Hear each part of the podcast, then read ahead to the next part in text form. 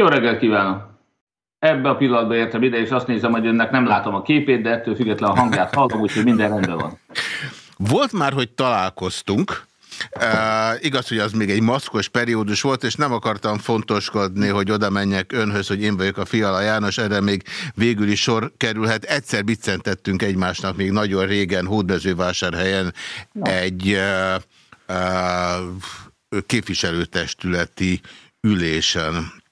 No, örülök neki, és elnézést kérek, hogyha nem emlékeztem erre. Az nagyon régen volt, az nem, hát nagyon régen, nem, nem tegnap. -huh. um, akkor a forgatókönyv az az lenne, hogy egy sor dologról beszélgetünk, és a nép, ha akar kérdezni a végén, akkor kérdezheti önt. Először is szeretném elmondani, ugye ez egy 22 éve létező műsor, én a 80-as évek második felében kezdtem el rádió, rádiózni a Magyar Rádióban, már azt követően, hogy a legkülönbözőbb próbálkozásaim voltak, mint szellemi szabadúszó, két egyetemi, vagy két és fél egyetemi végzettség után, és amikor elhagytam a Magyar Rádiót, akkor egy éjszakai műsort reggelire cseréltem, és ez volt a Kejfej Jancsi. Én sohasem, aktív, sose voltam annyira aktív politikailag, mint előtte, és a politikához való közöm is, talán ezt már említettem, kicsit olyan, hogy mint aki a politikában egy ilyen szappanoperát lát, és a benne szereplők alapján beszél az életről, a, magához a politikához sose éreztem vonzalmat, a fix beszélgető partnereim iránt már éreztem emberi vonzalmat, volt barátkozási szándék, amely tízes skálán általában az ötösnél elakadt, de ezek az ötös kapcsolatok is azért emlékezetesek voltak a számomra, az összes eredményeivel és kudarcával, hiszen aztán volt, hogy ötből visszament. 2002-ben volt az első választási ideje a Kejfej Jancsinak mérhetetlen botrányokkal engem a Fidesz a világból kikergetett volna Wiener Richard tollából erre ön nem emlékezhet, akkor még nagyon fiatal volt, bár annyira nem. Annyira, 30 éves, igen. A TF beszéd után én egy nagyon lelkes műsort készítettem, amely nem tetszett sokaknak, és a Paraszbizottság elé lettem citálva nem először. És aztán, aztán így ment ez tovább. Rendszeresen szondázom a nézőimet és hallgatóimat, hiszen most már nézőkről is van szó, én nagyon aggódtam a Kejfej Jancsi internetre kerülése okán féltettem a nézőimet és a hallgatóimat, hogy elvesztem, hiszen előtte az ATV Spiriten az a mérhetetlen megtiszteltetés ért, hogy először lett látható a rádióműsorom, de ez mégiscsak volt mellette egy rádió, egy földi sugárzású, de most azt képzelje el, hogy nagyjából negyed óra alatt szedtem össze száz szavazatot. Uh mhm. -huh. Um, ne aggódjon, most beszélek a leghosszabban. Innentől kezdve ön lesz majd hosszabb. Szeretném elmondani, hogy ön most milyen közegben beszél, illetve milyen volt a közeg 418 és fél 8 között. Tehát százan telefonáltak, nem volt megkülönböztetve e, egyéni és listás, kire szavaz, tehát e tekintetben nem volt egyébként se reprezentatív, és ebben nem volt tökéletes a konstrukció. Kire szavaz? Így szólt a kérdés. Fidesz-KDNP egységben Magyarországért érvénytelen, nem megy el, Magyar kétfarkú kutyapárt, mi hazánk, egyéb. És az alábbi eredmény született, 61 százalék egységben Magyarországért, 29 százalék Fidesz, 8 százalék Magyar kétfarkú kutyapárt, és ketten érvénytelen. Uh mhm. -huh. Hát ezzel kibékülnénk április harmadikán is. Mennyire jellemző, vagy mennyire nem jellemző az, amit én most százalékos arányban ismertettem önnel? Hát nyilván nem reprezentatív, nyilván János hallgatói között természetesen ez még a Fidesz számára szerintem túlságosan is kedvező, de ezzel együtt általában azt látjuk, hogy a lakosság szűk többsége 12 év agymosás ellenére is változást akar. Ez a jó hír. Azt is látjuk, hogy polarizálódott a társadalom az elmúlt egy-két hónapban, és most úgy tűnik nekünk, hogy a kispártok közül egy sem fog bejutni. Az emberek pontosan érzik azt, hogy a április harmadikán az egyetlen kérdés az, hogy Fidesz vagy nem Fidesz. És az egységben Magyarországért a nem Fidesz. Úgyhogy ők pontosan érezni fogják, hogy mindenki, aki Orbán Viktor le akarja váltani, az egységben Magyarországért listájára és jelöltjére kell szavazzon, semmi más esélyünk nincs. Aki a Fideszt hatalomban akarja tartani, az szavazhat bárki másra, de leváltani csak az egységben Magyarországért szavazatával lehet. Úgyhogy én azt fogom megjósolni, hogy listán 50% felett vagyunk, a kispártok nem jutnak be, a Fidesz tehát 50% alatt lesz, és a kérdés az majd az egyéni választókörzetekben dől el. És hát nagyon reménykedünk abban, hogy a többségben ott is meg lesz a többség. Végignéztem az elmúlt időben a megnyilvánulásait, merőben más jellegű beszélgetésre készülök, aztán majd kiderül, hogy hogy sikerül. És ennek majd a végén fogom megadni az okát. Tehát nem egyszerűen különböző akarok lenni. Ön mondott az előbb valamit, csak ugye vannak papírjaim, de az ember szakadjon el tőle. Azt mondja meg nekem, a nézőknek és a hallgatóknak, mi a különbség az egységben Magyarországért és a nem Fidesz párt között, ha értettő vagyok? Tudnék, én azt gondolom, hogy jelentős különbség van. De arra vagyok kíváncsi, hogyha érthető a kérdés, akkor mi az ön válasza? Tehát az egyetlen lista, amely biztosan át fogja ugorni az 5%-ot és Orbán Viktor leváltására alkalmas, az az Egységben Magyarországért hat párti szövetség. Ugye a szavazó lapon nem az lesz, hogy Egységben Magyarországért, hanem a hat pártnak a neve és a logója. Meg az én nevem is persze, meg a többi miniszterelnök jelölt a tavalyi előválasztásról. Tehát ez lesz a szavazólapon. Az egyetlen olyan lista, amely az 5%-ot biztosan meg fogja ugorni, és a Fidesz leváltására alkalmas, az ez. Én ezt értem. Ez és a kormányváltó szavazat. Ebben önnek igaza van, de én nem ezt kérdeztem de félérthető voltam, vagy lehet, hogy nem voltam pontos. Szavazat technikailag minden, vagy szavazás technikailag önnek igaza van. Amit én kérdezek az az, mennyiben több, vagy mennyiben kevesebb az egységben Magyarországért a nem Fidesz pártal, azzal a nem Fidesz pártal, ami nem létezik. De még egyszer mondom, én számomra nincs különbség, hiszen számomra a nem Fidesz szavazat az az egységben Magyarországért egy, egyesült ellenzékre leadott szavazat. Ez az egyetlen, ami kormányváltó szavazat. Ezt én tökéletesen értem. Ez nem Fidesz, semmi más. De próbálom tovább törni a diót, eh, és az értetlenségén túljutni. Ne, ne kerülgessük. János mondja ki, hogy mire Nem, van. nem. Én azt gondolom, hogy a nem Fidesz párt az egy egységes konglomerátum. Az egységben Magyarországért pedig nem egy olyan konglomerátum, mint ha egy nem Fidesz párt lenne. Az amit ön az egységben Magyarországértban betölt, az nem azonos azzal, mintha a nem Fidesz pártnak lenne az elnöke. Hát most attól függ, mit értünk nem Fidesz párt alatt, de most a nem Fidesz az nem egy párt, hanem egy szövetség. Egy olyan szövetség, amely egységesebb, Oké, okay, rendben van, álljunk is itt meg. Jól fogalmaz. Szövetség. Legyen szíves a maga diplomatikus, nem diplomatikus stílusában elmondani, milyen állapotban van, mit gondol ma erről a szövetségről március 22-én vagy 21-én.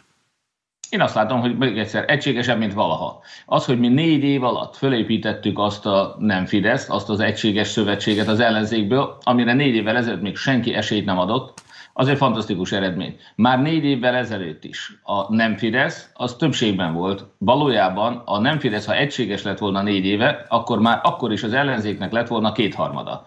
A célunk az volt tehát, hogy ezt az egységet létrehozzuk, és így esélyünk legyen nem csak leváltani a Fideszt, hanem akár kétharmaddal leváltani a Fideszt. Négy év kemény munkájával ezt elértük. Én ezt értem, ezzel együtt ő nem tudom, hogy visszaemlékszik arra, hogy mit válaszolt a Media Works munkatársának, amikor érdeklődött az Anonymous felől, az Anonymous újra jelentkezése felől. Hát. Igen, a, a munkatársak megpróbálják összemosni a baloldalt és az egységben Magyarországért. Ilyenkor mindig ki szoktam kérni magamnak, hiszen egy jobboldaliként, de azt gondolom, hogy a Jobbik is kikérné magának, ha baloldali pártnak neveznék. Még a Momentum sem sorolja magát baloldali pártnak, hanem ő egy centrista alakulatnak számít. Tehát nyilvánvalóan nem a baloldallal küzd a Fidesz, nem jobb és baloldali szembenállás van, Tegnap mezőgazdaságról kisgazdákkal és volt kereszténydemokratákkal, stb. beszélgettünk. Végignéztem a videót, de én most nem ezt, kérd... én most nem ezt kérdeztem. Emlékszik-e arra, hogy megkérdezték öntől, hogy mi a véleménye arról, hogy újra jelentkezett az Anonymous, hogy erre mit válaszolt? Nem, én nem erre válaszoltam, igazából azt mondta, hogy a baloldalnak mi a véleménye, és mondtam, hogy kérdezzék meg a baloldalt erről. Azt mondta, hogy nem az én problémám, hogy a baloldalt mi érinti. Ezt mondtak szó szerint. Pontosan, e, pont erről volt szó. Tehát, hogy én nem a baloldal nevében nyilatkozom. Arról kérdezzék meg a baloldalt. Mi az Egységben Magyarországért nem Fidesz Szövetség nevében küzdünk most. Nem baloldal, nem jobboldal, nem zöldek, nem liberálisok. Az Ezt tökéletesen értem, de ön azt nem tudja megtenni ebben, vagy megteheti, e, de én majd ellen fogok állni, hogy az egyes pártokat érintő kritika kapcsán ön magát, mármint ön, saját magát egy kívülálló félként értelmezze, mint aki az egységben Magyarországot képviseli, de egyenként nem képviseli a Jobbikot, a DK-t és a többieket. Ha valaki a Jobbik belügyeiről kérdez engem, akkor arról a Jobbikot kell megkérdezni. Hogyha valaki valamelyik baloldali pártnak a belügyeiről kérdezi, a, kérdez valakit, azt ne engem kérdezzen, kérdezze az adott pártot. Én nem akarok az adott pártok nevében nyilatkozni, nem akarok a liberálisok nevében nyilatkozni, a zöldek nevében vagy a baloldal nevében nyilatkozni. Hol húzódik az ön kompetenciája? Honnan kezdődik, és hol tartozik a pártokra? Hát a pártok belügyeiről a pártok nyilatkoznak. Én az ellenzék ügyeiről tudok nyilatkozni. És az egyes pártok ügyei hol várnak belügyekké, és hol válnak nem belügyekké? Hát ha valaki arra, kérde, arra kíváncsi, hogy a Jobbiknak mi az álláspontja egy adott kérdésről, kérdezze meg a Jobbikot. Ha arra kíváncsi, hogy az ellenzéknek mi az álláspontja az adott ügyről, kérdezzen engem de hogyha az egyes pártokat érintő személyi ügyek vannak, akkor ön, mint az Egységben Magyarország miniszterelnök jelöltje, hol húzza, vagy hogy húzza meg a határt a tekintetben, hogy ez nem az ön kompetenciája? Hát nézze, azt, hogy miért kerül egy adott párt megfelelő pozíciókkal, helyekkel rendelkezik ugye a közös ellenzéki listán, hogy miért pont XY-t tette a tizedik, a századik helyre, ne, ne, nem erről van szó. Szilágyi György története, Kárpát Z története, e, vagy e, az Anonymous, ez mind-mind érinti az egységben Magyarországért, csak nem abban a vonatkozásban, ahogy ön szívesen beszél róla. Én ezt tudomásul veszem, mert nem is tudok más tenni, de attól még az okára rákérdezhetek. Nézze, még egyszer mondom, én nagyon szívesen nyilatkozok bármiről, de nem nyilatkozhatok mások nevében. Ha valaki a Jobbik nevében kér nyilatkozatot tőlem, abban nem tudok segíteni. Ha valaki a baloldal nevében kér tőlem nyilatkozatot, abban nem tudok segíteni. Ha az Egyesült Ellenzék nevében kér, akkor bármilyen ügyről nagyon szívesen nyilatkozom. Ha görben kéne mutatni, már mint egy diagramon félretés ne essék, egy grafikonon, a pártokkal való együttműködését az előválasztástól kezdve, akkor az a grafikon milyen lenne? Hogy, tehát rajzolja le, én látom önt.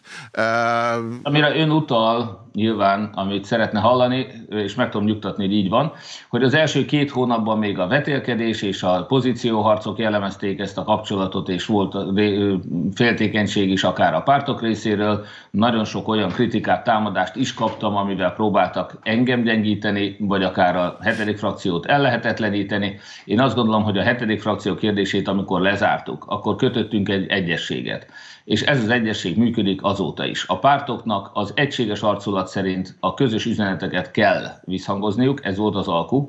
Elfogadták, hogy lesz három roma a listán, elfogadták, hogy az öt legnépszerűbb politikus szerepeljen a látható helyein ennek a közös listának, e, kötöttünk alkukat a program tekintetében, az euró bevezetésétől kezdve az adók nem emeléséig, tehát megkötöttük azokat a kompromisszumokat, amik nekem kellettek ahhoz, hogy győzelemre vihessük ezt a szövetséget, és a pártokat megnyugtatta a tekintetben, hogy én nem leszek az ő konkurenciájuk egy hetedik frakcióval. Én azt gondolom, hogy ez önmagában egy nagyon nagy lépés volt, és azóta is az a kérés minden párt felé, hogy minél aktívabban vegyen részt a kampányban, hogy a közös üzeneteket juttassa el a saját táborukhoz, a saját szavazók. Mennyire változnak ezek a közös üzenetek, különös tekintettel a háborúra? Hát minden nap van egy hatpárti egyeztetés egyébként, és ott döntenek például ezekről az üzenetekről, és természetesen a napi aktualitásokra mindannyiunknak reagálnunk kell. A hatpárti egyeztetésben ön hol van? Én nem vagyok benne a hatpárti egyeztetésben, én ugyanúgy, mint a, és nem is a pártoknak az első emberei vannak ott, ez egy kommunikáció szakembereknek az egyeztetése minden reggel, és ők nyilván engem is képviselnek, a pártokat is képviselnek azok a szakemberek, akik ott vannak, ők határozzák meg az irányt, döntenek a témákról. De a, hat párt és az ön az ön helye ebben hol van, vagy az ön embereinek a, a helye? Úgy tetszik. Tehát van egy, én vagyok a hetedik. Jó, de hát akkor ezek szerint nem hat, hanem hét. Tehát akkor ezek szerint a hat párt és az ön embere. Így van, így van, így van. Ugyanakkor voltak olyan pártegyeztetések, amelyek az ön személye nélkül zajlottak, és ott nem volt arról szó, hogy önnek jelen lett volna bármilyen embere, vagy ott is jelen volt embere, csak erről nem volt szó. Ott is jelen volt. Akkor erről miért nem volt szó? Kérdezzen rá másnál, nem tudom, tehát én sose titkoltuk. A hat pártnak volt, volt olyan... Meg Hogyan képzeljem ezt? Hat párt plusz egy. Mi az a plusz egy? Az ön? Igen, ez én vagyok, de az MMM az, aki a kampányt koordinálja is, tehát a Mindenki Magyarország mozgalom, amelyben egyébként párttagok is vannak, tehát az MMM az nem a hat párton kívül áll, hanem részben magában foglalja a hat pártot is, abban az értelemben, hogy az MMM tagja is, sőt elnökségi tagja között is van pártag. Mennyire voltak kompromisszumosok ezek a találkozók? Nagyon. Ön könnyen felejt? Én nem őrzök haragot. Mindig is ilyen volt? Igen. És ez a magánéletére és a politikai életére egyaránt vonatkozik? Pontosan. De emlékezete van? Nem, még őszintén szóval nem, van, vannak olyan emberek, akik bármikor föl tudják mondani, hogy az elmúlt húsz évben milyen sérelmek érték. Én el is felejtem ezeket a sérelmeket, nem dédelgetem, nem hánytorgatom, én nagyon gyorsan át tudok lépni azon, hogy valaki, szokta mondani, hogy én akkor is szeretlek, hogyha hátba szúrtál. Tehát én nekem, és ez politikailag is igaz, vannak olyan emberek, akik egyszer letámadtak, és én a, ma is a legjobb barátomnak. Vagy legjobb Hányan szúrták önt hátba? Ó, nagyon sokan. Mondjon egy példát. Hát most nem akarok mondani, de volt, ezen a szombati találkozón is volt olyan, aki, aki volt már, hogy ellenem fordult, és aztán most megint velünk van, de ilyen nagyon sok ember van, és ettől én még szeretem őket, ez a legfontosabb. A szó fizikai értelmében? Tehát ahogy az ember egy barátot szeret úgy? Igen.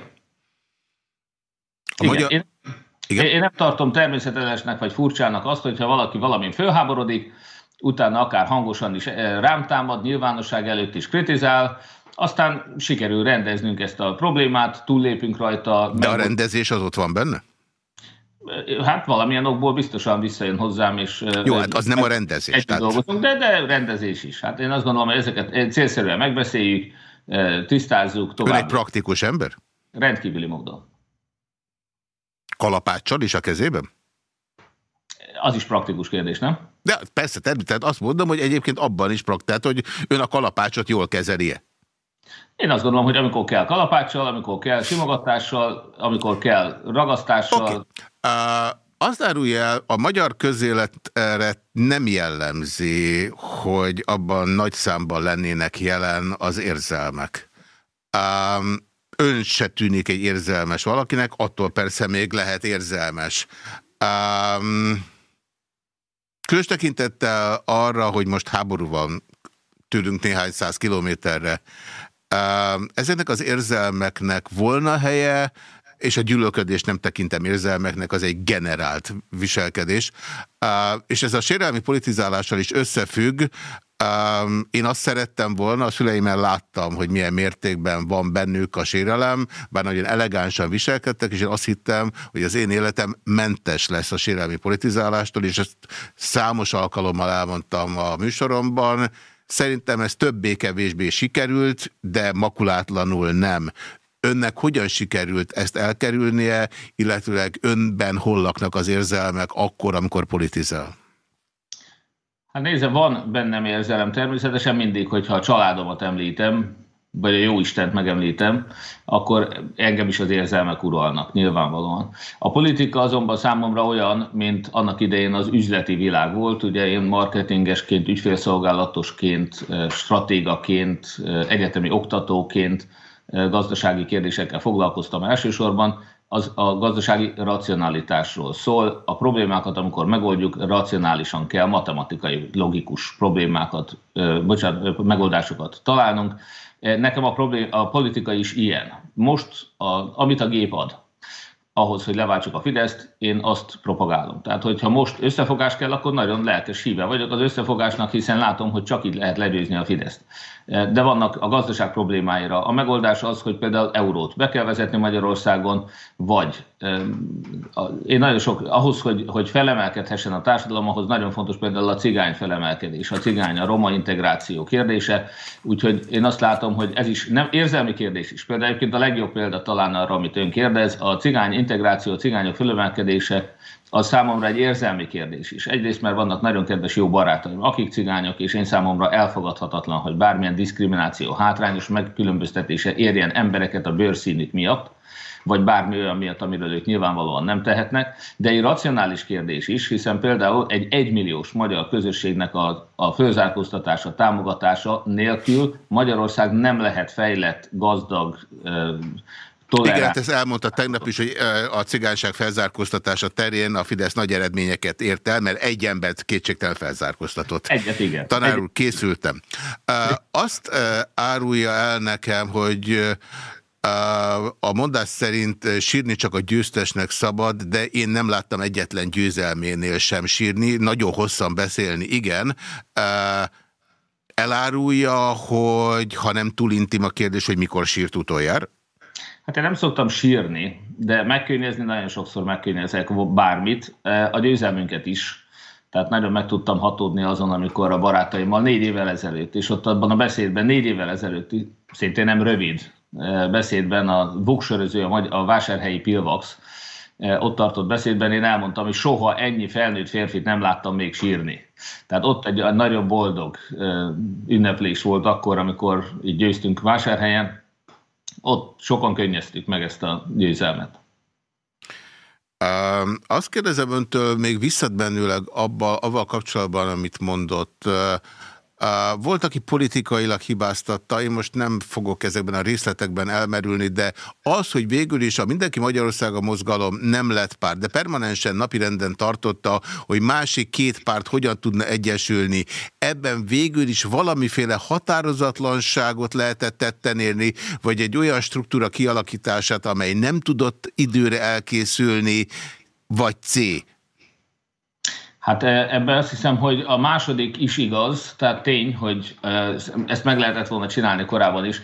Gémesi Györgyel is, Pálinkás Józseffel is e, abban maradtunk már korábban is, hogy a választás után fogjuk fölépíteni majd azt a pártot, ami még a jobboldali konzervatív, európai néppárti magyar szavazók számára is egy hitles alternatívát kínál a fidesz szemben, de nagyon fontosnak éreztük, és két héttel ezelőtt ezért gyűltünk össze, mint egy kétszázan köztük tíz polgármester és alpolgármester jelenlegi polgármester, alpolgármester, meg korábbi jegybank elnök, miniszter, nagykövet, stb.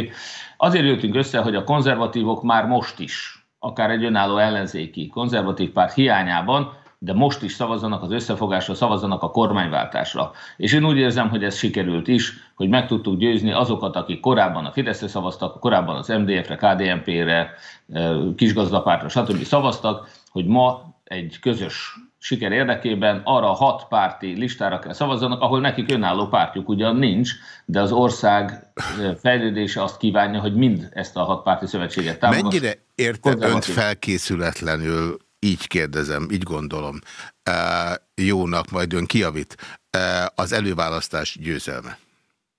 Hát ez mindenkit fölkészületlenül. Nem, önt mennyire. Ugye ezt én szoros összefüggésben hozom a párthiányjal, mert ugye Igen. E, én azt feltételezem, hogy e, ha esélyesként gondolt volna magára, már korábban, egyáltalán az induláson gondolkodott volna, akkor talán ez a képződmény is létrejött volna, de itt a lehetőség, hogy cáfoljon.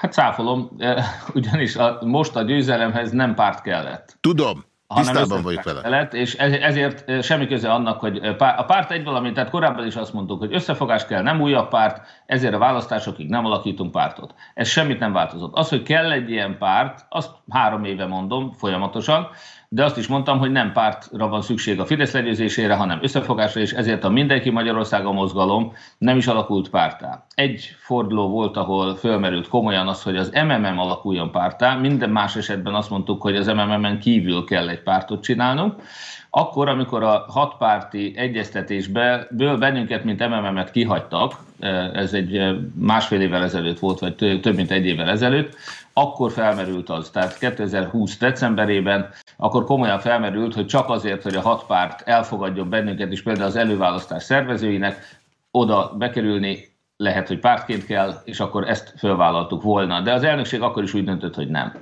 Most, amikor az előválasztás győzelmeiről beszél, én, ez, ugyanez a kérdés fölmerülhet akkor is, hogyha április harmadikán megnyerjük a választást, nagyon szeretnénk természetesen.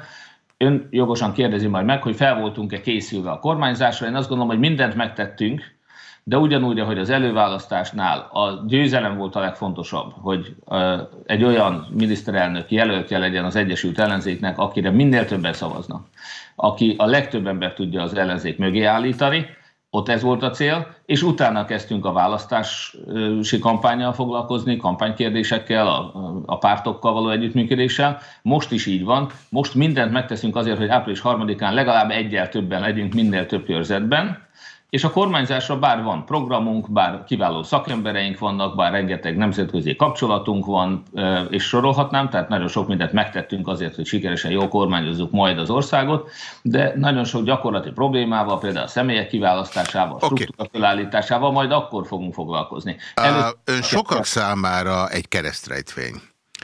Um, sokkal többek számára, mint hogy azt ön gondolná. Uh, próbálnak rájönni, hogy ki a Márkizai, mint hogy egy konzerv lenne. Tehát, mint hogy ezt ki lehetne nyitni, és akkor azt mondják, hogy hát ebben cseresznye van, vagy ebben zöld borsó van, vagy, vagy zöldbab van, de látható módon ön nem egy ilyen konzerv, és ha kinyitják, akkor se tudnak vele mit kezdeni.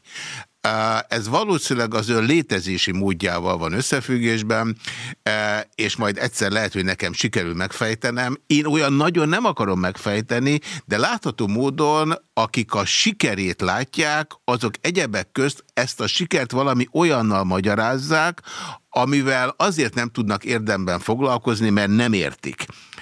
Ezt valaki konkrétan úgy írja le, hogy a márkizai jelenségben van olyasmi, amit most nem látunk tisztán. Én már az előválasztási sikerét sem értettem, ezért is vagyok most óvatosabb másoknál. Napokba telt, amíg próbáltam értelmezni, mi történhetett. Nem állítom, hogy megfejtettem, mitől hatott a tömegekre, de azt már tudom, hogy van valami, amit nem értek. Az egy másik kérdés, hogy a 24.hu, ahol egészen jeles újságírók vannak, azt miért nem kérdezték meg Török Gábortól, hogy amiről beszél az micsoda, de egyelőre még nem tartozom a 24.hu-hoz, hanem a 168-nál vagyok, és nem szándékszom elhagyni. Ön mit kezd azzal, amikor önt megpróbálják megfejteni, de nem tudják? Hát a legegyszerűbb kérdés az mindig, a legegyszerűbb magyarázat általában a legjobb, leghűségesebb, legreálisabb magyarázat is egyben. Én mindig a totális transzparencia híve voltam. Már csak vallási okokból sem hazudozok. Én rendkívül őszintén szoktam válaszolni minden kérdésre. Ez önmagában nem jel. És ennek rengeteg hátulütője is van a politikában, én ezt elismerem. De ez önmagában azt gondolom, hogy nem kell megfejteni, mert az igazságot kapják, látják, minden hibával együtt is ezt tapasztalják. Én egyszerű ember vagyok. Én nem politikusnak születtem, én 22 éven keresztül adófizető állampolgár voltam, nem... Milyen az egyszerű ember? Hát ahogy én a, sokszor egy-egy választási gyűlésen elmondom, hogy négy évvel ezelőttig én is ott voltam a tömegben. Én is azok között vagyok. Én nem az, a, aki már... De a tömeg az egyszerű. Mitől egyszerű ember az egyszerű ember? Hát attól, hogy nincsenek kiváltságai. Attól egyszerű ember, hogy nem másképp gondolkodik. Attól egyszerű ember, hogy nem a nem pénzkereseti lehetőségnek tekinti azt, hogy az ország merre menjen, a politikusok nagyon sokszor megélhetési kérdést csinálnak a politikából, nekik ez a szakmájuk, nekik profi nyilatkozatokat kell tenni, ők felelősen próbálnak. De egy amatőr miniszterelnök lesz? Én már most is egy amatőr politikus vagyok, én nekem még egyszer nem megértem azt, hogy van óriási felelősség van a vállamon, akár az MMM vezetésével, akár a, a kormányváltó összefogás vezetésével, de én soha nem fogok továbbra is olyat mondani, amit én nem hiszek el, soha nem fogok olyat mondani, amiről tudom, hogy nem igaz. Tehát nem, és, és legfőképpen azt gondolom, hogy semmilyen erkölcsi kompromisszumot nem vagyok tenni, hajlandó tenni a tisztesség területén. Én nem fogadom el azt, hogy a politikában a, a keresztény elveket, vagy az, az, az magánélet. Okay, rendben van. Kicsit úgy beszélgettünk, hogy minden egyes mondatához keresek valami papírt, amiben készültem, hogy úgy tudjak kérdezni, hogy ez kézzelfogható legyen, hogy ne szálljon el a beszélgetés. Már megvolt a kérdésem, amikor ön ismét mondott valamit. Miért mondja állandóan ezt a vallásos jobboldalit? Kicsit olyan, Woody Allen egyik filmjében van egy olyan jelenet, hogy valaki azt mondja, hogy mi itt Filadelfiában még hiszünk Istenben, és akkor azt mondja a Woody Allen, hogy ön ezt már másodszor mondja, de előszörre se értettem. Én pontosan értem, hogy ön saját maga öndefinícióját így adja meg, de miért szükséges minden egyes interjúban öndefiniálnia magát? Mhm, ez jó kérdés, igen. Én ezt eh, azért szoktam, és ez négy éve zajlik, tehát nem most kezdtem el természetesen.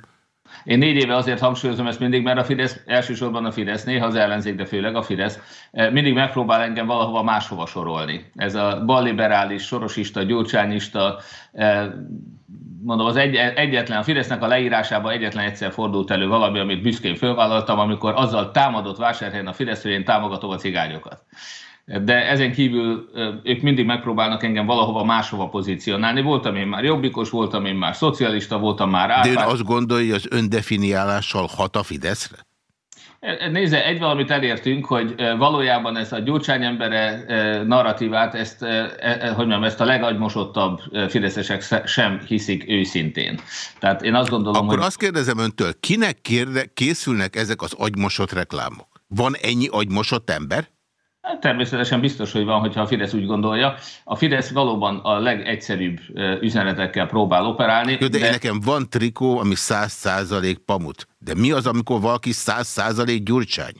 meg 100% migráns betelepítés, de például a migráns betelepítésről azt De milyen 100%-os gyurcsánynak lenni?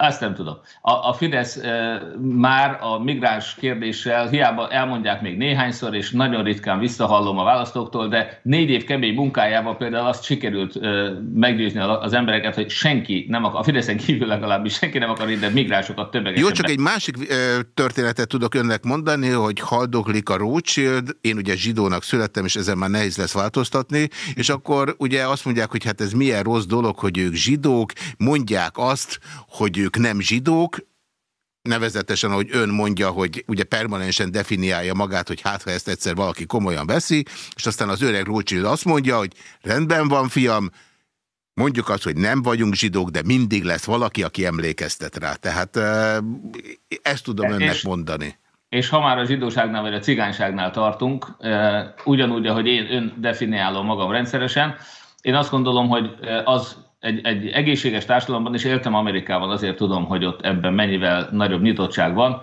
Eh, Peter Sagal nevű műsorvezető az NPR eh, National Public Radio-n egy eh, szombatonként sugárzott quiz showban, egy nagyon humoros, nagyon jó műsor, és nagyon nagy előszeretett a hallgatom, rengetegszer megemlíti a zsidó származását.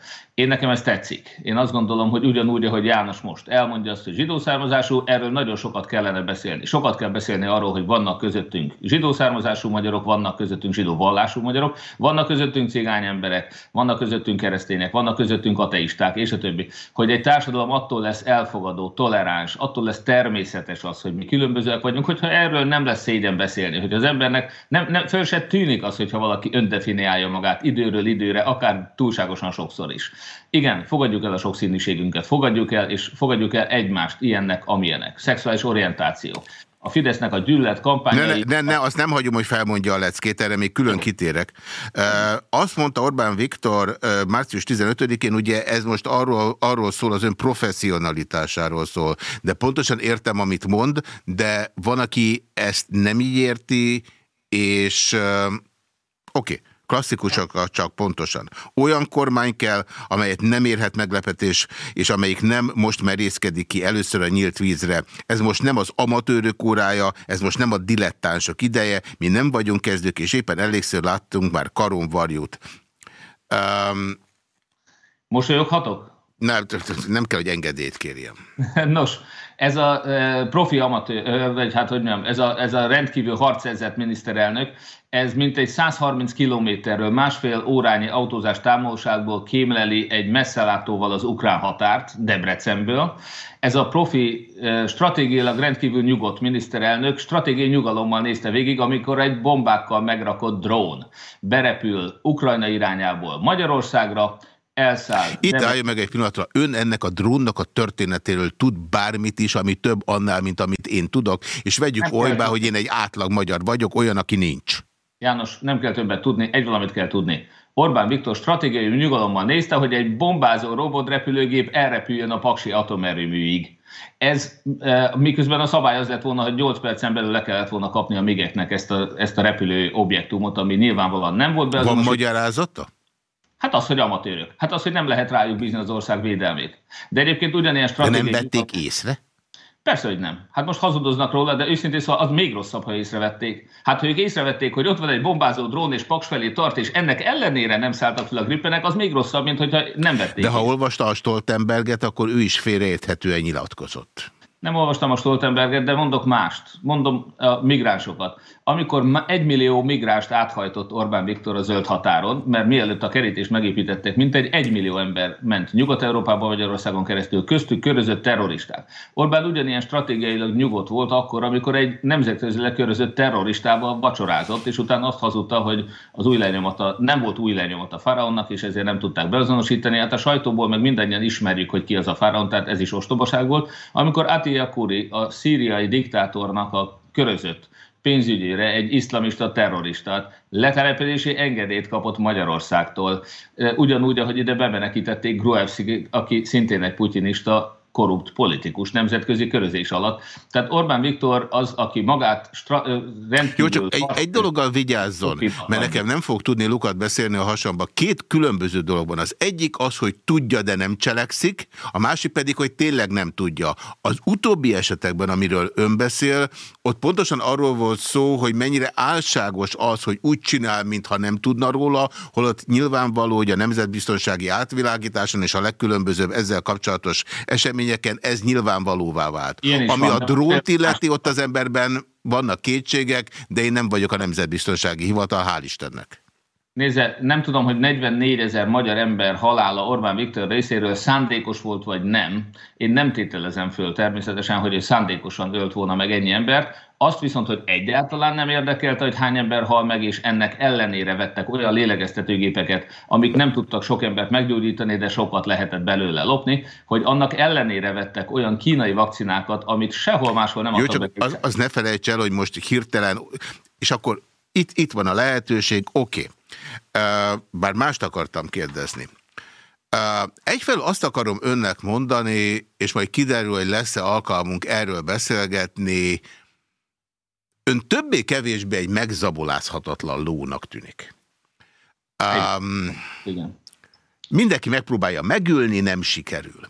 Látható módon önt megpróbálják szalonképesíteni, holott szalonkép, hogy szalonképtelen volt-e vagy sem, azt nehéz megmondani, itt a hajrában. Én nem akarok önnek tanácsot adni, függetlenül, hogyha Orbán Viktorral beszélnék, akkor neki is adnék tanácsot, így kéretlenül önnek is teszem önnek, ha, ha önnek bármi jól áll, ha egyáltalán bármi jól áll, de miért ne állna jól?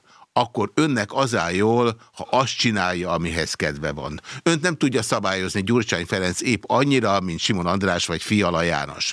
Önnek, ha egyébként sikert akar elérni, és azt feltételezem, hogy sikert akar elérni, az elkövetkezendő két hétben az a dolga, hogy engedje szabadjára magát, annyira, amennyire korábban megtette, független attól, hogy Török Gábortól, Mráz Ágoston Sámueli kinek mi az elképzelése azzal kapcsolatban, amit mond. Nem azt mondom, hogy beszéljen teljesen szabadon, de én azt gondolom, hogy ne tegyen féket a nyelvére, és a viselkedését a legkevésbé moderálja. Minél szabályozottabb, van a Csapeknek egy novellája, ami arról szól, hogy van egy őstehetség, aki 10 métert ugrik nekifutást nélkül, eh, guruló technikával, a legjobb csehedzővel elviszik az olimpiára, és fantasztikus technikával ugrik 2 méter 80 centit. Ne akarjon edzőkkel együtt dolgozni. Megköszönöm ezt a tanácsot, egyet is értek vele. Én azt gondolom, hogy nyilvánvalóan a korábban az ellenzék 12 eh, év alatt eddig nem volt képes leváltani a Fideszt, most én sem azokkal a módszerekkel szeretnék próbálkozni, amivel eddig bizonyítottan... Igen, nem... csak ö, én azt szeretném önnek mondani, hogy ön ö, és az egységben Magyarországért az én szememben nem fort össze. Tehát ön egy egyelőre egy önálló brand, annak az összes előnyével, hátrányával, és ha bár az egységben Magyarországot fémjelzi, az egységben Magyarország nem ugyanolyan brand, mint ön. Ez tény, és így van, és aki aggódna emiatt, egyelőre azt látjuk mindenféle mérés alapján, ugye az előválasztásnak az eredményét is meg lehet jósolni, hogyha megnézik, hogy előtte a Google keresésekben milyen trend bontakozott ki, ott már az én nevem az nagyon sokszor, vagy legtöbbször előtt. Igen, de talán a kevesebb több lett volna, és a műegyetem rakparton is miközben megadta a tisztelet a többieknek, könnyen lehetséges, hogy egy beszéd több lett volna, mint nyolc. Igen, de a tiszteletet is meg kell adni, és az együttműködést is meg kell adni, tehát természetesen ebben a csapatban nem mindig az történik, amit én szeretnék, hanem hol az történik, amit én szeretnék, hol azt, amit a pártok. Tehát természetesen, hogy az együttműködés jegyében mi ezt a tiszteletet egymásnak megadjuk. Szóval azt akartam mondani, hogy ettől függetlenül mi is azt látjuk, hogy bár van féltékenység, és kétségbe vonják sokan, hogy vannak-e kiábrándult fideszesek, mi látjuk, hogy vannak, hál' Istennek, és ezekkel, ezeknek a szavazatával lehet csak legyőzni a Fideszt. Én azt is látom most is a közösségi médiában, hogy még mindig a legjobb brand most a Márkizai Péter brand az ellenzéken belül, tehát mi valóban tudunk olyan többletet adni az ellenzéki összefogásnak, amivel április harmadikán le lehet győzni Orbán Viktor, kutya nehéz lesz, de ha mindannyian elmegyünk, ha mindenki elmegy, aki változást akar, akkor mi leszünk többen. Miből adódik, hogy a felmérések szerint az eltökéltség a kormánypártok szavazóinál egyelőre úgy tűnik, hogy nagyobb, mint az ellenzéknél? Én font fordítva mérem ezt. Egyébként ez egy új információ, de ezt önökkel itt most megosztom. Tehát a mi kutatásunk szerint ez megfordult. Hogy ma a kormányváltó szavazók elkötelezettebbek, eltökéltebbek, mint a fideszesek. 12 év óta először. Tehát ilyen nem volt még eddig. Most, a, ami jó hír, az az, hogy bár azt látjuk, hogy... És sok... nem azt mondja, hogy mindig annak a közvéleménykutatásnak hisz, amely kedvezőbb önre nézve. Ilyen közvéleménykutatás eddig nem volt, most van. Mennyire hiú? Nem, hiúnak nem gondolom magam. Egy Mennyire utál veszíteni, miközben elmondja, hogy ön még sose veszített?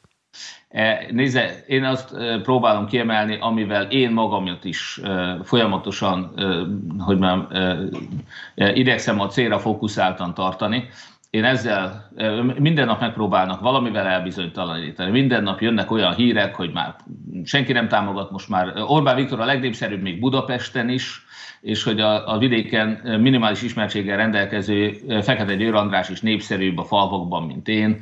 Tehát jönnek mindig ezek a... Ezzel a Telex cikke miért húzta föl magát? Azért, mert ez a támadás hátulról jött. Én elsősorban azt látom, hogy amikor már a sajátnak gondolt oldalunkról is egyértelműen a passzivitás, a, a, a veszteségbe belenyugvás, vagy éppenséggel a veszteség előidézésének a szándéka dolgozik, akkor nekünk ezeket a... De mi volt abban olyan, ami érdemes volt ennek a megjegyzésére? Hát nézze, sok minden, nagyon sok minden. Nem emlékezhet ez arra, mint amikor az origóba beállított a Fekete Győr? Hmm, És Kovács nem. András megpróbálta megtanítani arra, amire szerintem lehetetlen? Igen, De ezzel a módszerrel végképpen nem lehet? Nem, sokszor megvalom őszintén, hogy van olyan, amikor a, önmagában, például a feljelentés pénteken, hogyha már Igen. itt Orbán Viktor feljelentése, semmi mást nem várunk tőle. Nem gondolom, hogy Orbán Viktor bármilyen atrocitás, vagy hogy mondjam, tehát a saját hatóságai részéről majd büntetést kapna, és a többi, nem gondolom. A feljelentés pénteken a rémhírterjesztés miatt... Én ezt értem, de azt akarom önnek mondani, anélkül, hogy egyfolytában kioktatnám, hogy nem érdemes az újságírókat Telextől Origóig egybevetni Orbán Viktorral. Nem, és a... Orbán Viktor e tekintetben többet bír, mint amennyit az újságírók. Azok nagyon szép lelkűek, még akkor is, hogyha látszólag nagyon faszalegényeknek mutatják magukat. Nem szeretik, hogyha őket így kioktatják. Tudom, és senki nem szereti, ha árulózom őket, igaz? Ez így van. Na, hát ez ugyanerről szól pedig. E, ma egy olyan országmentő akcióban vagyunk, az én gyermekeim és az önök rokonai, barátai, mindenkinek... De nincs azért... önök rokonai. Én önnel beszélgetek, ön velem, ön képvisel valamit az Akkor egységben Magyarországért. Róla majd kiderül a műsor után, hogy képviseltem-e a 168 órát, olyan kicsit, mint a sztárom a párom, amikor azt mondja a Julia Robertsnek a Hugh Grant, hogy magát mindenki ismeri, engem néha az anyám se ismer föl. Uh -huh. Jó, tehát akkor végigmondanám ezt a mondatot. Rendben van, figyelek. Azt akarom ezt mondani, hogy most, jelen pillanatban Magyarországon, és sajnos ez egy hosszú pillanat Orbán Viktornak hála, minden eszközzel egyetlen egy célra kell fókuszáljunk, Orbán Viktort le kell győzni. Hogyha valaki ezt akadályozza, akár azért, mert inkompetens, akár azért, mert áruló, akár azért, mert lefizetik, akár azért, mert megzsarolják, a leghatékonyabb fölépés ezzel szemben, hogyha igenis kimondjuk, rámutatunk, nem vagyunk szép lelkek, nem a népszerűséget... De nem, szét, nem forgácsolja szét az erőit és az idejét? Nem, még egyszer, semmilyen időt, semmilyen erőt nem sajnálok azért, hogy Orbán Viktor legyőzi. Jó, Bár ön egy Duracell tehát azért ebből a szempontból jelenleg jól áll, hogy mikor fog kimerülni, majd látni fogja az ember. Ez a Deák Dániel féle telefontörténet a maga nemében páratlan. Tehát ez például, ez hogyan volt? Készültem. Itt van Deák Dánielnek az SMS-e, amire én válaszol, mivel nem volt időm, hogy SMS-be írjam le, fölhívtam. Szó sincs arról, hogy én eh, nem tudom, mikor szombat délelőtt unatkozok, és eszembe jut, hogy fölhívom Deák Dánielt, nem. Ez az, az idétlenség, ez fölhív, bocsánat, SMS-t küld nekem, és elküldött egy egyébként Telex cikket, eh, amire mi utána a Telexnek is küldtünk egy reakciót, eh, leírtam azt, hogy amikor én azt mondom, hogy Orbán fegyvereket szállít, akkor azt pontosan hogy értem. Elmondtam a Deák Danielnek is, hallgatott, mint a lampel a rocskában. Tehát nem tud válaszolni. Micsoda, micsodában? Elnézést, Efraim Kishon, de nem megyünk. De mondja még egyszer. Lampel a rocskában Efraim Kishon, egy kedvenc humor, humoreszk szerzőm. Humorista. Ismerem, ezt nem ismertem, de mindig okulok. Köszönöm. Igen, figyelek. Gerzson Özvegyi, azt hiszem az ennek a humor, talán a humor, egy zseniális humor, ezt mindegy, tessék elolvasni, rendkívül szórakoztató. No, tehát eh, Deák Dánielnek elmondtam azt, hogy eh, amit én állítok, tényszerűen, és a Telex meg bárki megkérdőjelezheti, de ezek bizonyított tények. Orbán Viktor megszavazta a fegyverszállítást az Európai Unióban, Orbán Viktor semmit nem kifogásolt azon, hogy két magyar felségjelű gép is részt vesz a fegyverszállításban, és Orbán Viktor engedélyezte azt, hogy magyar területen keresztül. De milyen SMS küldött a DEAK? Ne olvassa föl, mert az ugye levéltitok, de nem, nem, nem, nem levéltitok. Hát Deák Dániel az én hívásomról hazudozik nyilvánosság előtt, úgyhogy megérdemli akkor, hogy a nyilvánosság megismeri ezt az SMS-t. A Telex cikket elküldte, amire még egyszer mondom, azóta a Telexnek helyreigazítást küldtünk, mert a Telex is azt a valótlan látszatot keltette, mint hogyha én nem fogalmaztam volna pontosan, de még egyszer mondom, a legfontosabb, mintha én valótlant mondtam volna. De nem valótlan, még egyszer mondom, Orbán megszavazta a fegyverszállítást, engedélyezte, hogy Magyarország... Ezt mondta, de most az SMS-ről volt szó. És az SMS miniszterelnök jelölt úr pontosan pontosan ön az, aki még a baloldali telek szerint is álhíreket terjeszt, miért van szükség ezekre a hazugságokra, mindenki előtt lebukott, miért nem kér bocsánatot az álhírek terjesztése miatt.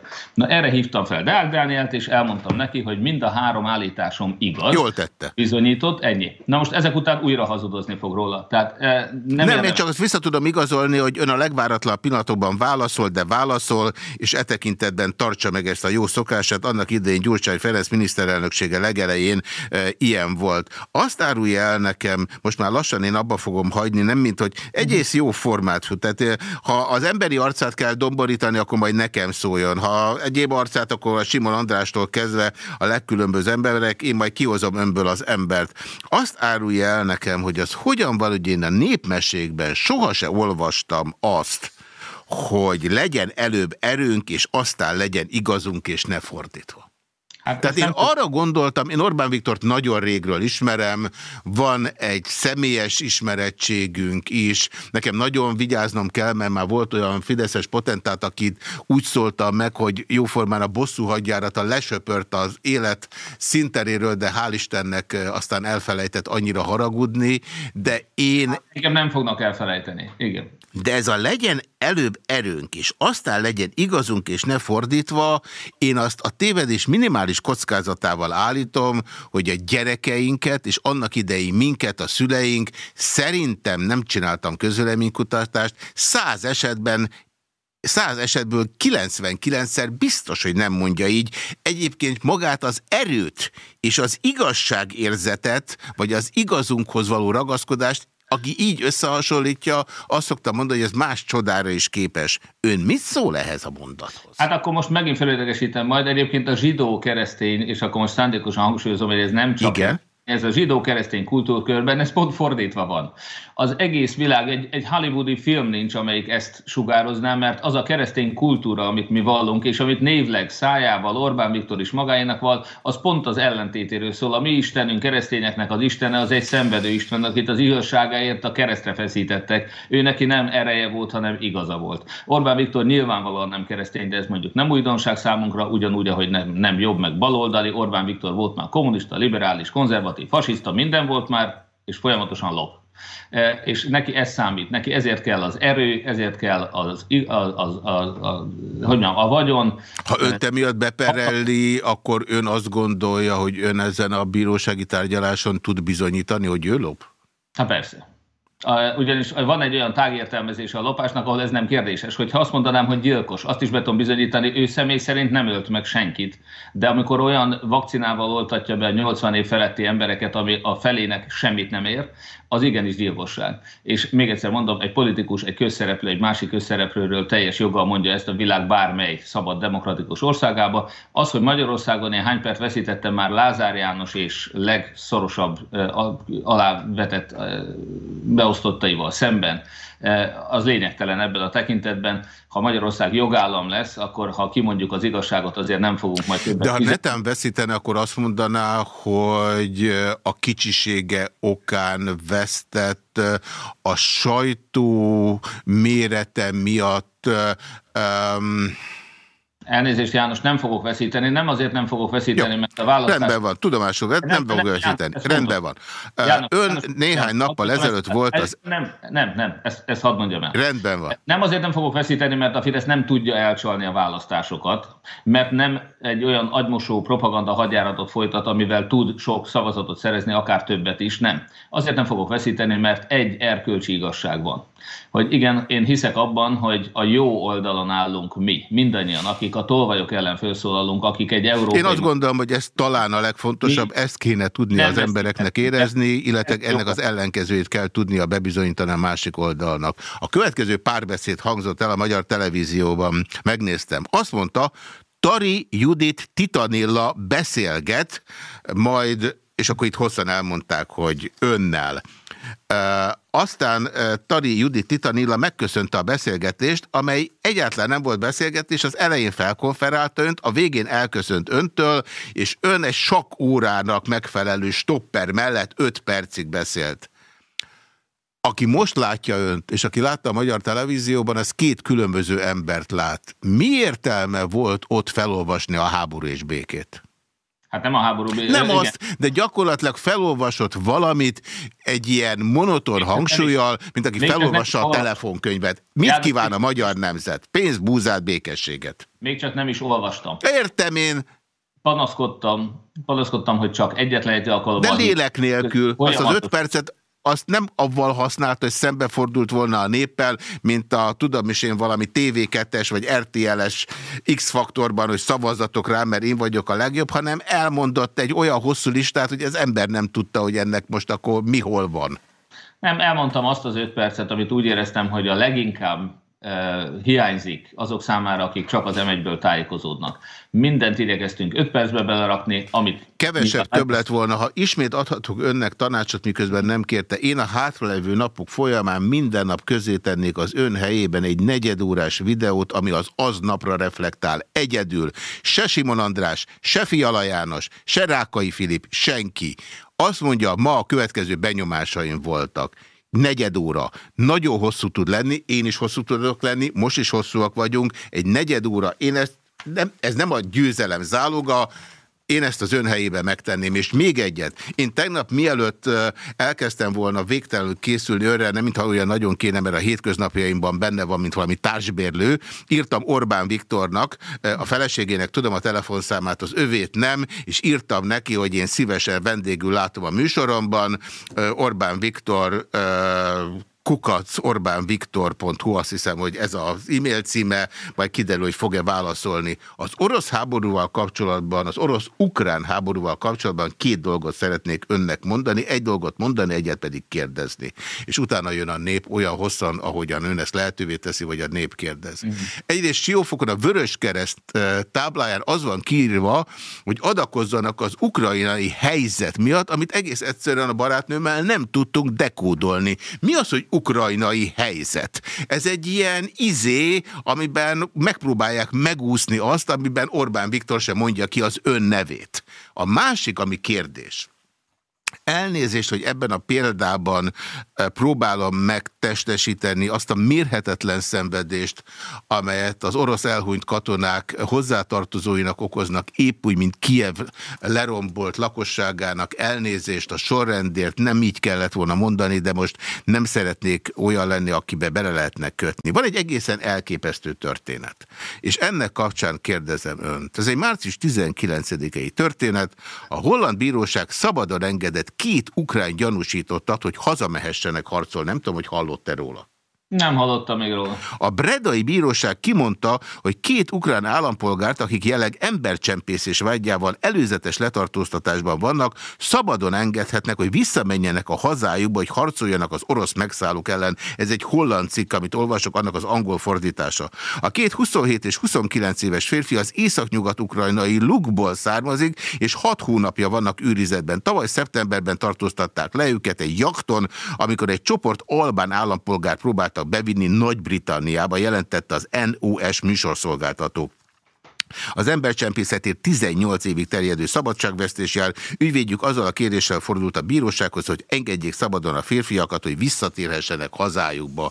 Majd később a bíróság szerint a két gyanúsított, igen, a bíróság kimondta, hogy vannak rendkívül, vannak, rend, vannak rendkívüli súlyos körülmények, amelyek indokolják az előzetes letartóztatás elrendelését, különös tekintettel az ukrán kormány felszólítására, hogy védjék meg a hazájukat, magyarul, hogy ezt az előzetes letartóztatást megszüntessék, és hogy ők hazatérhessenek a, hajá, a hazájukba harcolni.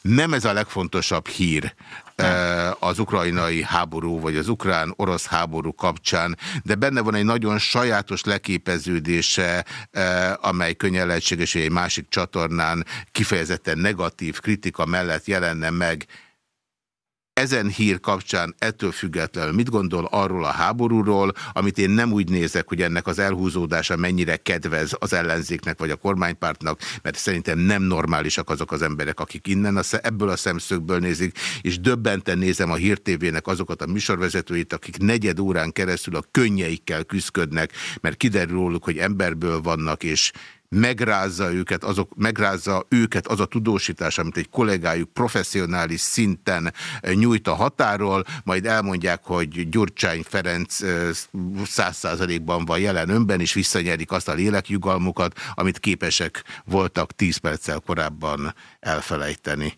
Itt a vége, ön jön. János nagyon szépen elmondta ezt a hírt, erről, ehhez én már hozzátenni semmit nem tudok, de hogy mi az, ami például nekünk léleknyugalmat ad, az egy másik hír. Bulgáriában azt a 12 éven keresztül kormányzó jobboldali populista kormányfőt, aki korrupció miatt váltott le a nép, azt letartóztatta az Európai Ügyészséget, letartóztatták. Igen. Bulgáriában egy olyan sokszínű, sok pártból álló koalíciós kormány élén egy Kanadából hazatért kanadai kettős állampolgár közgazdász miniszterelnök vezetésével, akik csatlakoztak az Európai Ügyészséghez. Hát ha valami, akkor nekem ez az, ami a lélek nyugalmamat helyreállítja.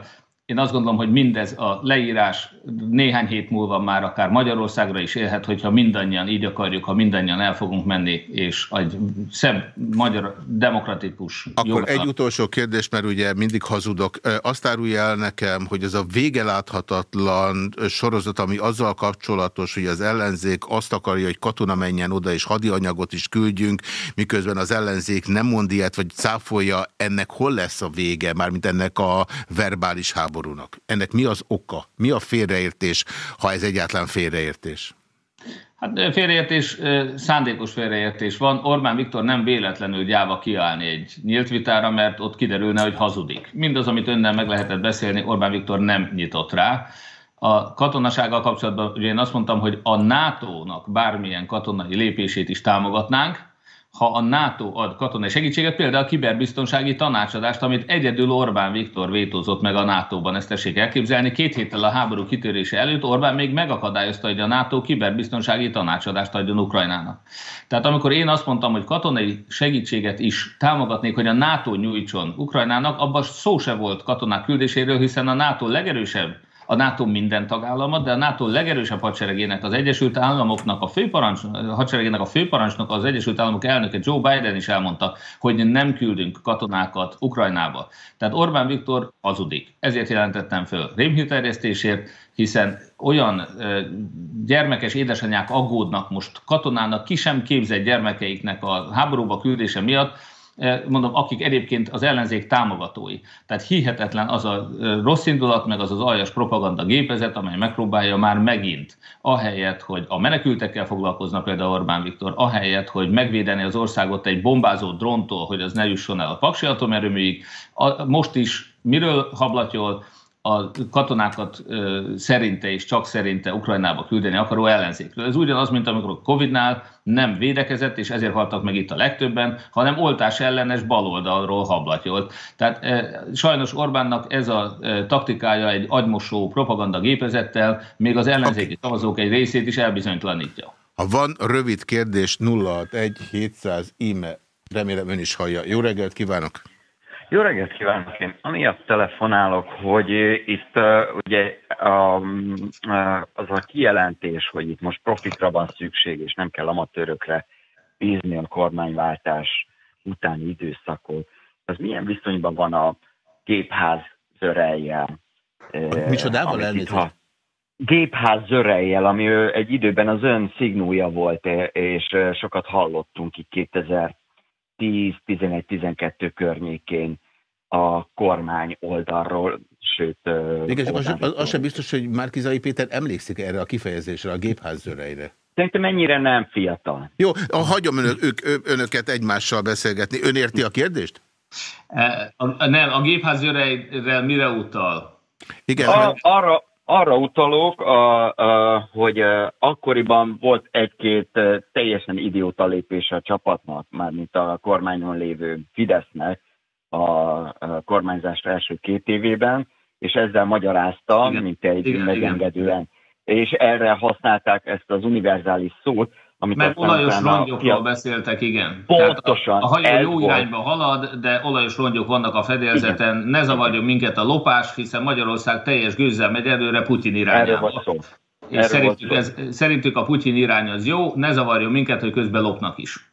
E, nos, e, igen, én azt gondolom, hogy ők e, sok tekintetben valóban profik, a lopásban mindenképpen, de sajnos hazánk megvédésében felelőtlen amatőrök.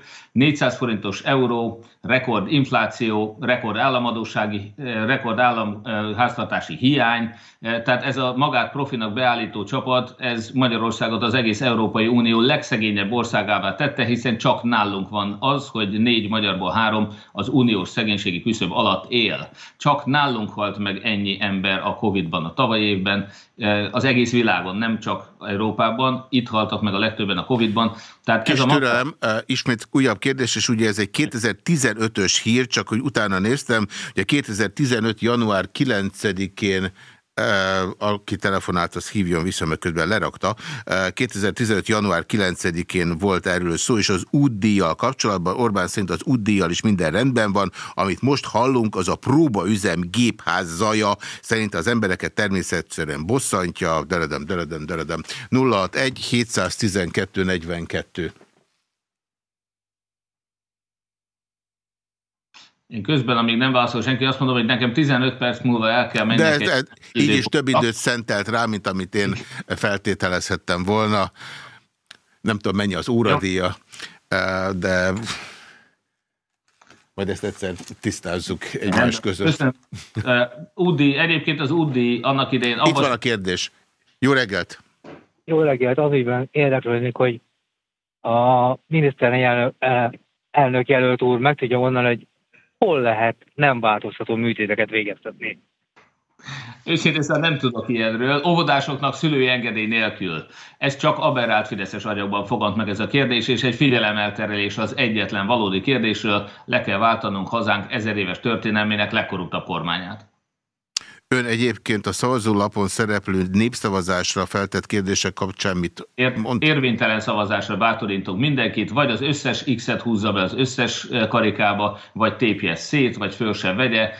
Erre az aberrált kérdéssorra értelmes ember ne pazarolja az idejét se. 061 712 42 először.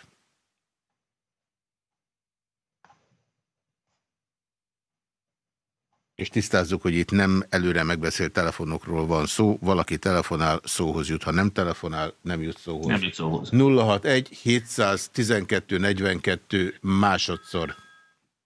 Jó reggelt! Én azt szeretném megkérdezni, hogy ez a sok gyűlölködés és vádaskodás, amit itt a miniszterelnök előtt úr előad, ez mennyire egyeztethető össze a keresztény értékrenddel, a, a legteljesebb mértékben. Nekünk keresztény emberként mindig kötelességünk kiállni a tolvajok ellen, a hazaárulók ellen, a mások ellen gyűlöletet szítók ellen, hogyha megnézi az én kifejezésemet, én mindig tényszerűen beszélek arról. Például itt van ez a drón. Ebben sem gyűlölködés, sem vádaskodás nincs, ez tény. Az, hogy Orbán hány bűnöző migráns telepített be az országba, ezek nem gyűlölködés, nem vádaskodás, ezek száraz tények. Az, hogy mennyit loptak... Várj egy pillanatra, mi erre az ön kérdése, vagy az ön válasza, uram, aki betelefonált? Erre az a válaszom, hogy az, hogy Orbán mennyit lopott, meg a jobb oldal mennyit lopott, ezeket be kéne bizonyítani. Ezek, ezek Igen, az, az Európai Uniónak... a... vádak addig, amíg valakit el nem ítélnek, a bíróság jogerősen nem ítéli, addig ezek csak Elnézést, hadd kérdezek én valamit, az ön igazságérzetét azt mindig bíróságítéletekkel kell egyébként uh, igazolni? Nem kell mindig bíróságítéletekkel hát Gyurcsány Ferencet miben ítélték el? Nem, nem vagyok Gyurcsány támogatója, de Gyurcsány Ferencet milyen bírósági ítélet ítélt el? Semmilyen. Hát akkor önök nem támad, akkor miért van 100% Gyurcsány, miért van az, hogy veszélyes? Mitől veszélyes Gyurcsány, ha nem ítélte el a bíróság? Hát, ugyan azért, amiért önnek veszélyes az Orbán, meg veszélyes a Fidesz. Na de az előbb ezt ön kifogásolta. Hát azt kifogásolom, hogy folyamatosan más hallatszik az ön szájából, mint az mérhetetlen nagy gyűlölet. Az De ha netán most véletlen Orbán ön... Viktor lenne itt, akkor Orbán Viktortól is ugyanezt kérdezni?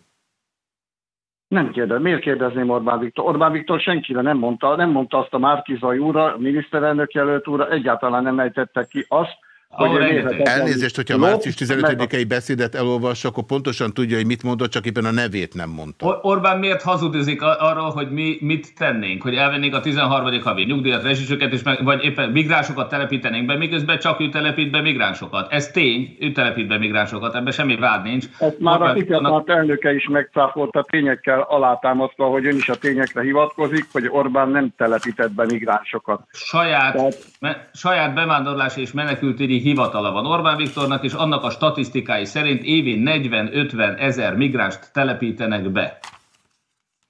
Ezt, ezt már megcáfolták. Ahogy megcáfolták, Nem cáfolták azt meg, is, ott van a honlapjukon. Ahogy megcáfolták azt is, hogy azon a drónon, ami átrepült Magyarország felett, az folyamatosan kis, figyelemmel kísérte a NATO, azon a drónon képtelenség lett volna elhelyezni robbanóanyagot, mert nem bírta volna el, ahogy az a drón nem csinált akkor a krátert, amekkorát egy robbanóanyaggal teli drón csinált volna, de mindettől függetlenül... De azt ugye ön se gondolja komolyan, hogy azt a NATO eredetileg is úgy gondolta, hogy egy lakott településen nem tudom, 30 autót megrongálva fog lezuhanni. Tehát azért arra kérem, hogy az elfogultságának valamilyen mértéket szabjon. Hát ahogy önök se szabnak el. Elnézést, nincs önök. Ön most nem a Márkizaival beszél, hanem velem. Ön engem ön, milyen elfogultságban ön, ön is vádol meg? Ön is ugyanolyan elfogult, mint De én miben vagyok elfogult, uram? Mondjon egyet. Ön az ellenzék irányába elfogult, én De meg mennyiben vagyok elfogult? vagyok elfogult. Életében minden először egyes, beszél velem, egyes... és elfogultsággal vádol, miközben amikor elfogult voltam, nem telefonált. Hol volt minden akkor? egyes megmozdulása, Hol minden volt egyes megmozdulása. Hol volt akkor, amikor elfogult voltam? én nagyon örülök, hogy az úriember betelefonált. De semmi gond nincs vele. Nagyon szépen köszönöm, hogy jelentkezett. E, még egyszer, bármikor egyetlen egy olyat, ami nem tényszerű, amit mondtam, nyugodtan álljon ki. Orbán Viktor, hogyha önnek igaza lenne, Orbán Viktor nem lenne egy gyáva kiállni egy nyílt vitára. Ha nem tudná Orbán Viktor, hogy Orbán Viktor is hazudik, akkor lenne nyílt vita. Azt mondja, igen. Jó reggelt! Jó reggelt kívánok! A kérdésem van a Márkizai úrhoz. Tessék!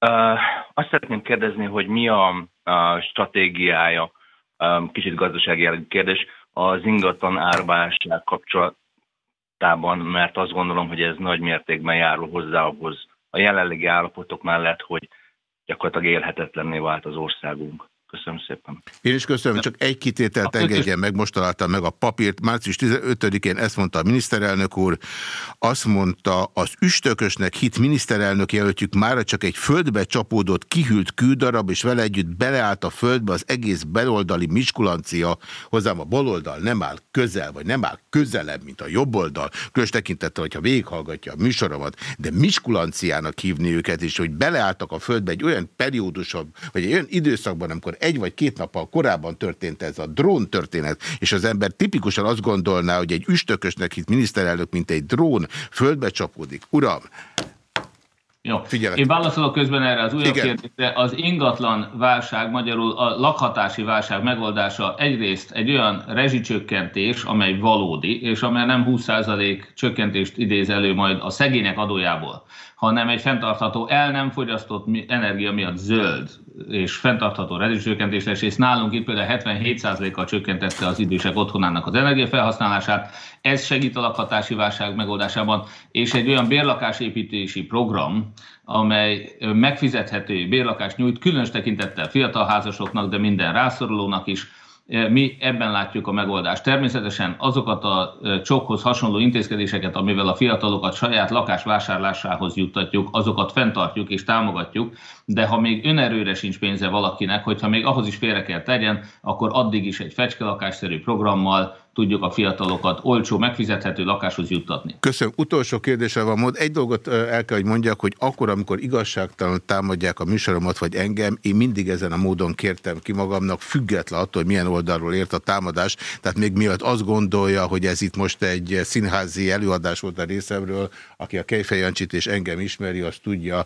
hogy nem csak ilyen hajlott korban, mint most, hanem 20 évvel korábban is ugyanígy viselkedtem, ezzel vívtam ki az emberek szimpátiáját és antipátiáját 061 712 42, senki többet?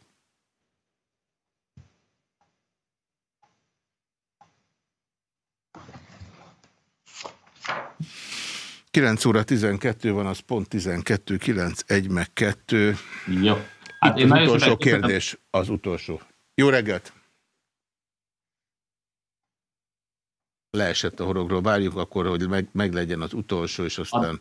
Addig hadd mondjam el, tehát hogyha már volt egy alkalom, és lehet, hogy április 3-ig ez volt az utolsó hasonló alkalom, hogy mi a megoldást nem egy putyini irányba menő, ereszen leereszkedő, egyre szegényebb, egyre halálozóbb, elnéptelenődő Magyarországban látjuk, ahonnan menekülnek a fiatalok, hanem Európában. A NATO véd meg bennünket, az Európai Uniónak a támogatása, amelyeket tolvajoknak nem adnak oda, és amely nélkül nem lesz fejlődés Magyarországon, és az euró bevezetése is addig is az erős forint.